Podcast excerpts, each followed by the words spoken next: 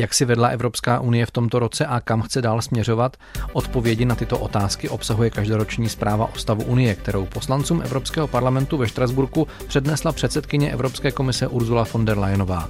Právě o této zprávě je dnešní Evropa Plus. K poslechu zve Pavel Novák. Evropa Plus.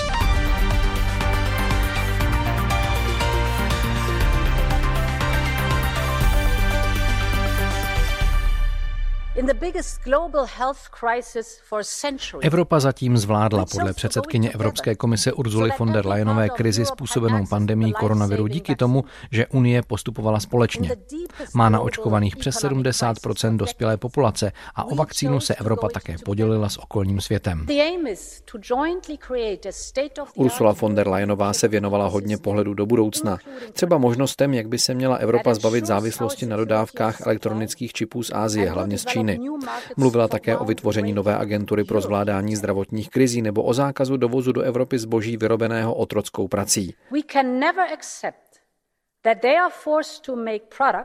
Nelze přehlížet, že jsou ve světě lidé a jejich asi 25 milionů, kteří jsou objektem nucené práce.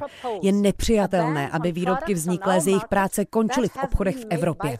Navrhneme tedy zákaz prodeje výrobků, které pocházejí z nucené práce na našich trzích protože lidská práva nejsou na prodej za žádnou cenu. Tady jsou reakce některých českých poslanců Evropského parlamentu na výroční projev předsedkyně Evropské komise. Místo předseda Evropského parlamentu Marcel Kolaja z Pirátské strany ocenil, že se šéfka Evropské komise věnovala rozvoji digitalizace společnosti a ekonomiky. Zmínila vlastně dopady té zásadní legislativy, na které já pracuji, to je akt o digitálních trzích, akt o digitálních službách, a legislativa, která upravuje používání umělé inteligence. Co mě mrzí, je, že nebyl zmíněn problém takzvaného geoblockingu, to znamená nemožnosti například sledování obsahu z jedné členské země, například z Belgie, eh, toho, co se vysílá eh, v České republice nebo co je na internetu v České republice, co se týká médií. Ona se tam dotkla celé řady problémů, eh, které samozřejmě jsou reálné ale bohužel ta řešení, která Evropská komise tradičně nabízí, eh, jsou dobře známa. Říká poslanec za ODS Jan Zahradil. Je to opět eh, snaha přihrát více pravomocí evropským institucím, eh, heslo více Evropy, to je prostě taková mantra, která už je tam velmi obvyklá a žádné nové možnosti to nepřináší. Poslankyně Radka Maxová, která působí jako nezávislá ve frakci socialistů a demokratů, přivítala z komisí navržených dokumentů zřízení sociálního zeleného fondu. Ten by měl zajistit to, že přechod na takzvanou zelenou ekonomiku nebude mít negativní dopady na společnost a na ohrožené skupiny obyvatel. Podle poslankyně za KSČM Kateřiny Konečné byl projev Ursuly von der Leyenové ambiciozní vizí do budoucna. Bohužel bez nějakých konkrétnějších kroků a hlavně způsobu jejich financování. Ona tam dala několik nových programů, agentur, které chce zřídit během příštího roku, ale vlastně vůbec neřekla, kde se na to má vzít případně kde vezmeme ty odborníky, kteří by to dělali. Zřizovat novou agenturu, já jsem hodně proti tomu, aby Hera byla zřízena, protože si myslím, že to prostě dvě relevantní agentury máme a pokud jim dáme kompetence a finance, tak jsou schopni v podstatě tu práci dělat. Takže já to vidím jenom jako další byrokratický mol, který nemlich bude trvat možná 10 let, než se rozjede, tak jak nám to trvalo u toho ECDC než vlastně našla všechny ty své funkce, kompetence, možnosti, které má. Hodně bych vyzdvihl mnohem explicitnější vyjádření v oblasti eh, toho, jakou roli vlastně v té naší i ekonomické diplomacii mají hrát lidská práva. Řekl poslanec za TOP 09 Luděk Niedermayer. Předsedkyně komise jasně řekla, že lidská práva nejsou na prodej, že se nedají za žádnou cenu obchodovat. A tohle opravdu musíme víc do té naší politiky zahrnout, protože v minulosti, myslím si, ta ochota dělat v této oblasti kompromisy byla příliš velká a poškodilo to nejenom lidi, kteří žijí v těch zemích, kterých se to týká, ale poškodilo to také nás. Další hodnocení výroční zprávy o stavu Evropské unie už za okamžik. Posloucháte pořad Evropa Plus, magazín o životě Evropanů. Premiéra v neděli odpoledne po půl páté na Plusu. Toto je pořad Evropa Plus o výroční zprávě o stavu Unie a našimi hosty ve studiu jsou Dita Charanzová, místo předsedkyně Evropského parlamentu, zvolená za hnutí ANO a Mikuláš Peksa z Pirátské strany, také poslanec Evropského parlamentu. Dobrý den. Dobrý den. Dobrý den. V té velké pandemické krizi, eh, jak řekla paní Ursula von der Leyenová, jsme se rozhodli jít společně, obstáli jsme v ní, ale řekla také, že i další rok bude eh, rokem velké zkoušky. Zatím je naočkováno v celé Evropské unii asi 70 dospělé populace. Evropská unie se také podělila o vakcíny s jinými zeměmi, ale podle nejnovějšího eurobarometru, který vlastně zjišťoval mínění Evropanů eh, v srpnu, kde se ho účastnilo přes 26 tisíc občanů, tak eh, většina Evropanů 49% je spokojená s očkovací strategií Evropské unie. V Česku ale 48% dotázaných eh, vyjádřilo jakousi nespokojenost s tou strategií. Takže byl důvod v té zprávě o stavu Unie chválit? Zvládla opravdu Evropská unie pandemii, paní Charanzová? Já si myslím, že v tom projevu zazněla i určitá taková sebereflexe a to já jsem uvítala, protože nemám dojem, že um, bych mohla dát třeba jedničku za to, jak evropské instituce pandemie zvládly. Um, ze začátku tam bylo určité přešlapování v Bruselu, jako Evropská komise vlastně nevěděla, um, jak se k tomu postavit. Členské státy si chtěli řešit tu první etapu nějak sami, ale pak přišla ta druhá etapa a tu já už kvituju, to bylo, že jsme se dohodli, že budeme třeba společně nakupovat nakupovat, eh, že vlastně nakoupíme ty vakcíny společně, eh, že se rychle schválily finanční prostředky na obnovu a tak dále. Takže to už jako byl ten dobrý krok. Eh, co se týká očkovací strategie, myslím si, že hodně v rukou to mají členské státy. Když se podíváte vlastně na ten barometr, který vy jste zmiňoval, tam je hodně i vidět rozdíl, já bych řekla, západní a východní Evropa. Je to i přístup, si myslím, občanů obecně, jak, jak se vlastně k těm opatřením staví. Ehm, jsme ve Štrasburku, ve Francii, máte povinnost, když chcete vstoupit do restaurace, jít do muzea, do kina, ukázat covidový certifikát. Bez toho se vlastně nehnete. A že ty lidé v podstatě tady jsou donuceni k tomu, aby, aby e, se šli očkovat. Je to jiná situace v, v našem regionu a to další, s čím asi musíme bojovat, jsou ty dezinformace, které se okolo vůbec očkování všude objevily. Musí se víc vysvětlovat, musíme víc vysvětlovat, že opravdu to očkování je jediná cesta, jak se vrátit na zpátek do normálu. Pan poslanec Peksa, byl tam důvod chválit se že Evropská unie zvládla pandemii? Tak ona už to z velké části eh, popsala kolegyně. Eh, ve skutečnosti ta očkovací strategie je hodně v rukou těch jednotlivých členských států, takže tam právě pak vidíme takové rozdíly, jakože třeba eh, flanderský region v Belgii má pro očkovanost 95% a Bulharsko je někde kolem 20%. Takže skutečně je to hodně na, řekněme, schopnostech těch jednotlivých národních vlád, přičemž tedy prostě některé v tom trošku selhaly. Co se týče působení na té celoevropské úrovni, tam samozřejmě byla důležitá ta otázka objednávání vakcín, což zpočátku vypadalo problematicky, ono to taky nebylo úplně ve všech případech transparentní a myslím si, že eh, ve finále jsme ty vakcíny nakoupili dráž, než bychom vlastně museli, eh, kdybychom to, eh, ty výběrová řízení a vlastně ty smlouvy dělali transparentněji, ale nakonec se to stalo a ty čísla, kolik těch vakcín bylo dodáno vlastně těm jednotlivým členským státům, jsou vlastně docela impozantní, protože Evropská unie jako taková je skutečně v tomhle v tom jako ten nej, nejúspěšnější, když to řeknu, blok, teda, nebo to asi není stát, eh, na celém světě. Eh, z tohohle hlediska to asi dává smysl a nepřekvapuje mě, že se paní předsedkyně Evropské komise eh, pochlubila. Co se týče těch pochybení při objednávání vakcín, tak my to samozřejmě budeme řešit v rámci výpočtu, výboru pro rozpočtovou kontrolu, protože to je to místo, kde se právě to utrácení evropských peněz řeší a mnohdy velice kriticky. No. Paní Lajnová také řekla, aby se už neopakovala podobná velká pandemie, takže by měl vzniknout nějaký nový úřad, nová agentura, která se má jmenovat ve zkratce HERA, přeloženo Agentura pro rychlou reakci na zdravotní ohrožení. Je potřeba taková nová agentura, kde nestačí Evropská léková agentura, také Evropské středisko pro kontrolu a předcházení nemocem. Potřebujeme takový nový úřad, pane Pexo? Takhle já jsem samozřejmě ještě neviděl úplně detailní zadání, co přesně ten úřad bude dělat, eh, kolik bude mít zaměstnanců a tak dál. Eh, takže nechci vynášet konečné soudy. Nicméně, co jsme si odnesli z téhleté pandemie, je, že právě ta reakce byla na začátku velice chaotická, eh, protože ty jednotlivé členské státy se v podstatě rozhodly, že si to vyřeší po svém a vyvolali obrovský chaos tím, jak prostě náhodně zavírali hranice a vymýšleli prostě různá nesmyslná opatření, typu budeme prodávat jenom kafe svíčkem a podobně.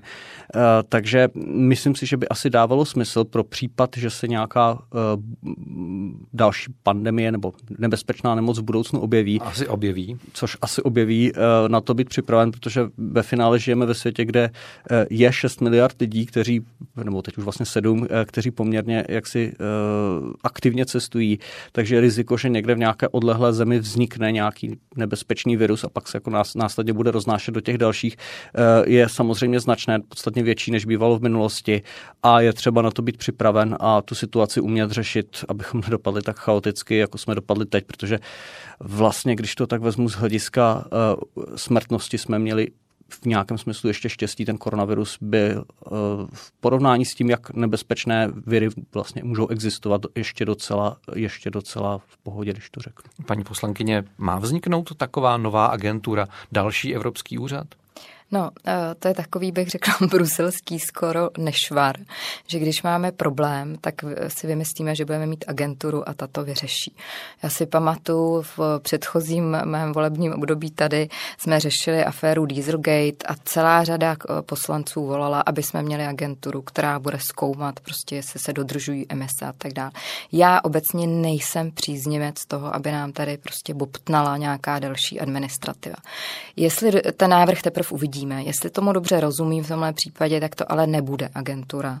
A bude to vlastně v rámci komise nějaký úřad, eh, který se bude snažit právě propojovat to, co dělají jednotlivé naše agentury a to, co chtějí členské státy, aby se dělalo. A tohle je pro mě nejdůležitější, aby to byla přidaná hodnota k tomu, co se doposud dělá. E, jestli to bude o tom, což já bych uvítala, aby jsme se podívali, proč jsme tak závislí na dovozu léčiv, léků ze třetích zemí, jestli je to o tom se bavit, jak budeme si dělat nějaký případný zásoby, jestli vznikne nějaký pandemický plán, tak tohle všechno já vítám. Ale jako pokud jenom vznikne úřad pro úřad, tak to bude špatně. Paní von der Leyen mluvila také o jednotném trhu a o jeho závislosti nebo o závislosti Evropy na azijských trzích, na dodávkách z Asie. Šlo hlavně o mikročipy, které teď dělají problém evropskému automobilovému průmyslu. Evropská komise má navrhnout nějaký evropský čipový akt, tedy právní předpis, který by neříkal, jak ty čipy vyrábět, ale vytvořit podmínky pro jejich vývoj a výrobu v Evropě, aby třeba 20% čipů na světě pocházelo právě Eh, z Evropské unie. Máme se specializovat i na toto, když jsou třeba vnější, levnější dodavatelé, paní Charanzová? Hmm. Máte pravdu, že tohle třeba byl ten moment toho jejího projevu, kde jsme všichni asi spozornili, protože možná pro posluchače vždycky ten projev o stavu Unie tak předtím tomu předchází, že kuluárně se dozvídáme, co zhruba zazní v projevu a tohle byla taková novinka, o které jsme nikdo moc netušili, že přijde. A vyvolalo to včera tady jako různé reakce, protože ona řekla nějaký dvě, tři věty a vlastně jsme neviděli, co si pod tím úplně představit. Dobré bylo, že odpoledne k tomu už potom vystoupil příslušný komisař a šel víc do detailů a, a vysvětloval vlastně, o čem to bude. V podstatě o co jde, je vlastně udělat něco podobného, i co vlastně navrhly Spojené státy, eh, aby jsme se podívali zase na tom, jak strašně jsme v této oblasti závislí na dovozech, propojit výzkum a rozvoj napříč eh, Evropskou unii, eh, podívat se, kde máme nějaké výrobní kapacity, možnosti, podpořit to finančně, ale zároveň, a to je pro mě ten důležitý moment, stále pracovat s těmi našimi stejně smýšlejícími partnery, ať už jsou to Spojené státy či jiní. Takže já, když už jsem to pak viděla v té celé jako škále toho, co, co by to mělo obnášet, tak si myslím, že je to dobrý krok. Eh, je to trošku na delší trať eh, běh, ale myslím si, že, že je dobře, že, že to zaznělo a že se do toho pustíme. Pane Pexo, mají se vyrábět čipy v Evropě, když dneska si kdokoliv cokoliv objedná z Číny? Mají, eh, ona je to vlastně nějaká otázka strategické autonomie, protože v tuhle tu chvíli my jsme velice závisí na těch eh, čipech, které se buď vyrábějí v Číně, eh, nebo teda na Tajvanu, přičemž víme, že vztahy mezi Čínou a Tajvanem nejsou úplně z nejlepších. To znamená, že nám by se skutečně mohlo stát, že budeme velmi snadno od té produkce odříznuti a ty čipy jsou dneska velmi, velmi strategická věc, na které vlastně závisí naprostá, naprostá většina výrob dneska. Když se nad tím zamyslíte, tak vlastně v podstatě skoro všechno už je v IoT, to znamená, eh, je to nějakým způsobem připojeno k internetu, to znamená, nějaký čip to tam jako uh, potřebuje. Ergo nám by se velmi, velmi, bylo by to ohrožení v podstatě pro všechny typy uh, evropského průmyslu, kdybychom od těch čipů nějakým způsobem byli odříznuti, takže je velmi rozumné uh, mít vlastní zdroj. My jsme potom jako Piráti volali dlouhodobě už v minulosti, tak jsem rád, že se to realizuje. Byť teda jsem samozřejmě zvědav na to konkrétní řešení, protože to konkrétní řešení buď může být uh, byrokratické a uh, neefektivní, a nebo naopak může mm, rozumným způsobem stimulovat vlastně výzkum a vývoj v Evropě a to bych viděl velmi rád, protože si myslím, že dlouhodobě ten, ty investice do výzkumu, vývoje a inovací jsou to, co nás pohání dopředu. V té zprávě o stavu Unie také několikrát eh, zaznělo sousloví obraná Unie, eh, že by Evropská unie měla tedy pokračovat v nějakých vojenských misích, ale také v rekonstrukčních eh, v celém světě, že vedle vojáků by tam měli být třeba i učitelé, inženýři a i na tyto mise a jejich vybavení mají jít docela velké prostředky. Ale rekonstrukční tým, ten termín už známe třeba z Afganistánu a tam to selhalo. Není to právě to, co by se už dál nemělo dělat, že by se mělo jít nějakou jinou cestou, pane poslanče? Eh, když už teda nakousáváme ten Afghánistán, eh, Afghánistán byl od začátku operací NATO. Eh, tohle je dobré připomínat, protože NATO na rozdíl od Evropské unie právě nemá ten civilní základ. To znamená, ty rekonstrukční týmy, tak jak tam fungovaly, byly do značné míry právě iniciativou jednotlivých členských států. A já tomu bývám obecně poměrně kriticky. Podle mě se ta rekonstrukce prostě nepovedla. Podle mě se prostě nepovedlo tu velkou část uh, afgánského obyvatelstva dostat na naší stranu a vlastně přesvědčit, že ty možnosti, které my jim nabízíme, jsou pro ně lepší než to, co jim může nabídnout Taliban. Eh, takže myslím si, že bychom měli mít nějakou lepší schopnost tyhle ty věci dělat eh, už z toho důvodu například, že nebudeme-li umět eh, nějakým způsobem stabilizovat a rozvíjet ty země v našem sousedství, tak budou zdrojem dalších migračních vln a na tom se tady vlastně shodneme všichni. Myslím si, že to prostě nechceme. Takže rozvíjet tuhle tu kapacitu v Evropě mi určitě dává smysl. Nevím, určitě, nevím v tuhle chvíli, jestli dává smysl zahajovat honem honem další mise. Já si myslím, že bychom měli se soustředit spíš na budování toho zázemí, protože to zázemí, tak jak teďka je, je pořád ještě poměrně hodně roztříštěné a nefunguje tak koordinovaně, jak by mělo. Paní poslankyně má cenu dávat prostředky, velké prostředky na takovéto mise do zemí, třeba kde opravdu se to ztratí, jako se to právě stalo, jak vidíme teď v Afganistánu. Tak Afghánistán, to bychom asi tady strávili celou debatu, diskuzí, co se udělalo špatně. Rozhodně je to ponaučení um, pro, pro Evropu, pro Severoatlantickou alianci. Já ale jako tohle vy berete takový dílčí elementy z toho pro mě nejdůležitější z toho projevu v této oblasti bylo, že vlastně je tady větší opět tlak na to, aby Evropa vlastně dělala víc v obrané politice společně. A tohle tady je cítit uh, hodně po odchodu i Velké Británie, která vždycky v tomhle byla ostražitější. A já upřímně jsem ostražitá také, protože vím, že je to dlouhodobě priorita francouzů. Ne nadarmo i ten projev byl ve francouzštině, tato část, a bylo řečeno, že vlastně to bude, eh, bude nějaký velký summit během francouzského předsednictví s panem prezidentem Macronem. Pro mě to, co děláme v Evropě, je určitě dobře, že prostě máme společné projekty, ehm, že, že se budeme navzájem doplňovat a tak dále. Ale furt pro mě je to nějaký evropský pilíř Severoatlantické aliance. Pro mě NATO je ten, ta záruka bezpečnosti v Evropě a tady budu velmi ostražitá v té nadcházející debatě.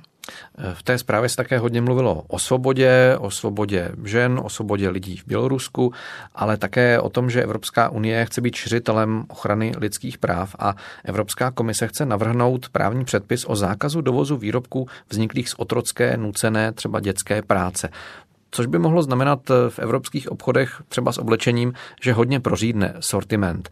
Je to dobrý nápad? Neměl by třeba o tom, co si člověk koupí, rozhodnout informovaný zákazník? Už teď si třeba lidé kupují fair trade a ignorují to, co není fair trade. Nemělo by to být na lidech, než aby někdo zakazoval, vůbec nedovážejme z, ze zemí, kde se používá nějaká pochybná otrocká dětská práce, nedovážeme o tam to zboží? Tak vzhledem k tomu, že jsem ve výboru pro ochranu spotřebitele, tak vím, jak je těžké mnohdy ty informace ke spotřebiteli dostat. Ehm, pokud máme třeba témata, a řešili jsme to vlastně v tom předchozím období eh, používání palmového oleje, tak to potom vzbudí nějakou reakci lidí a jsme ostražitější. Nevím, jestli každý spotřebitel, když si bere ten ehm, produkt, který si kupuje, si čte v těma malýma písmenkama všechny eh, ty informace, které tam jsou. Já spíš tady bych sázela na zodpovědné chování těch firm. Na to bude velký tlak. Ale vidíme, že prostě e, máme firmy zodpovědné, máme firmy, kde se to třeba úplně nedaří a nejsme schopní to ani v tom dodavatelském řetězci dohledat. Takže já jako si myslím, že to je smysluplný návrh. Rozhodně se na, budu dívat na ty detaily, tak aby jsme nezatížili právě ty firmy, které se k tomu zodpovědně e, staví už teď. Ale to, že e, Evropa by si měla měla dávat pozor um, nejenom na tyhle aspekty, ale i třeba jestli bereme ze zemí, kde prostě dochází k masivnímu porušování lidských práv. To si myslím, že bychom dělat měli. Pane Pexo, má Evropská unie zakázat dovoz výrobků, u kterých má pochybnost, že vznikly legální, dobře placenou, nenucenou prací? Já bych asi připomněl takové ty reportáže, jak procházely českými médii, jak se mluvilo o tom, že prostě eh, naše textilní, textilní továrny se zavírají, protože se k nám dováží uh, levné text, uh, oblečení z Bangladeše, kde to šijou děti uh, na 16-hodinových směnách. A e, tohle přesně adresuje ten problém. Prostě e, my, my si tady v Evropě myslíme, myslím si, že jsme k tomu došli, že je to společný konsenzus, že prostě dětská práce, porušování lidských práv obecně e, v té, do, té prá, do, to, do té práce nepatří a že by to prostě měl být standard. A tohle je opatření, které to prostě má vynutit. A samozřejmě chceme-li prosazovat ty myšlenky, nebo chceme-li stát za těmi myšlenkami, které tady doufám všichni sdílíme, eh, tak je třeba proto dělat nějaká opatření. Evropská komise chce také příští rok navrhnout legislativu na ochranu nezávislých médií a novinářů řekla paní Ursula von der Leyenová v té zprávě o stavu Unie. Je to potřeba? Je svoboda médií někde v Evropské unii opravdu v ohrožení? Pane Pexo. Eh, eh, jednoznačně ten problém vidíme. Asi nejkřiklavějším příkladem je typicky Maďarsko, kde v podstatě asi 80 eh, až 90% toho mediálního trhu už se dostalo pod kontrolu té vládní strany nebo na ní napojených podnikatelů, což je skutečně alarmující, protože tam už podstatě jakoby eh, dostat k lidem eh, eh, informaci vlastně z nezávislého zdroje skoro nejde. Vidíme velmi problematický vývoj teďka v Polsku ohledně těch sporů o to, kdo bude kontrolovat tamní televize. To znamená, ten problém existuje, Evropská komise dělá pravidelné hodnocení v všech těch členských států a hlásí to, eh, to znam, eh, a bude třeba to nějakým způsobem řešit, protože ty média skutečně v současnosti v 21. století nabývají velmi strategický význam a pokud se nám stane, že ty naše média podstatě nepřátelsky převezme zvenku nějaká cizí mocnost a zač, začne tady šířit svoji propagandu, eh, tak eh, objektivně budeme mít problém. Takže já bych velmi plédoval za to, aby ta eh, struktura vlastnictví byla vlastně transparentní, abychom viděli, kdo ta média vlastní, kdo zadává reklamu, a mohli se skutečně domýšlet, proč to dělá, co dělá. Spousta těch motivů pak, myslím si, velmi snadno vyplyne, kdo se jak snaží vlastně ohlupovat občany svojí propagandou. V Polsku je třeba vlastníkem TVN24 právě americký kapitál, tak je to ta vnější mocnost? Eh, myslím si, že bychom obecně měli v, to, eh, v tomhle tom eh, měru sledovat, odkud ty, nebo kdo to vlastní, kdo je skutečně konečným vlastníkem těch, těch společností. Prvoplánově bych tam neviděl problém, ale vidím problém, pokud by, řekněme, tu americkou společnost, která jaksi je matkou té polské společnosti, vlastnila nějaká jiná, třeba čínská nebo ruská, to už nevíme. To znamená, z mého pohledu, co je rozhodující, aby vlastně celá ta struktura, nejenom na naší straně, ale i na té jejich eh, byla viditelná, aby skutečně i ta druhá strana dodržovala stejné standardy transparence, jako dodržujeme my. Máme paní Charanzová rozlišovat, kdo vlastní, která země, který kapitál vlastní médium, jestli to je v uvozovkách přítel nebo nepřítel Evropy? Uh to téma má různé roviny. Pokud se bavíme o čínských investicích a tak dále, tak my už na to zákony máme, evropské. Eh, my jsme schválili vlastně kontrolu eh, přílivu zahraničních investic do Evropy a nebylo to jenom o médiích, bylo to prostě do klíčové infrastruktury eh, v Evropě, aby jsme opravdu měli pod kontrolu, že tady nejsou tyhle nějaké nekalé úmysly při investování do klíčových sektorů v členských státech. Česká republika nedávno vlastně to implementovala tento zákon. Takže tohle je jedna kapitola. Je pro mě, tak jak já jsem teda naopak četla ten projev, to bylo opravdu v kontextu ochrany novinářů, to, že vidíme, co se stalo ve Francii, Charlie Hebdo, eh, smrt malcké novinářky na Slovensku, eh, pan novinář Kuciak a, a, a jiné a jiné případy, které tady máme. A eh, opravdu si myslím, že musíme asi hm, se na to podívat a vymyslet nějaký systém, jak více chránit, chránit no, novináře. Hm, bude to mít v rukou naše komisařka, paní, paní Jourová, takže doufám, že přijde s nějakým smysluplným návrhem tak i za novináře veřejnoprávních médií v Evropě. Vám děkuji za návštěvu ve studiu Evropy Plus. To byli poslanec za Pirátskou stranu Mikuláš Peksa a místo předsedkyně Evropského parlamentu zvolená za hnutí Ano Dita Charanzová. Díky a naslyšenou. Poslouchali jste Evropu Plus, tentokrát věnovanou výroční zprávě o stavu Evropské unie, kterou předsedkyně Evropské komise Ursula von der Leyenová přednesla poslancům Evropského parlamentu minulou středu. Dobrý poslech dalších pořadů Českého rozhlasu Plus přeje Pavel Novák.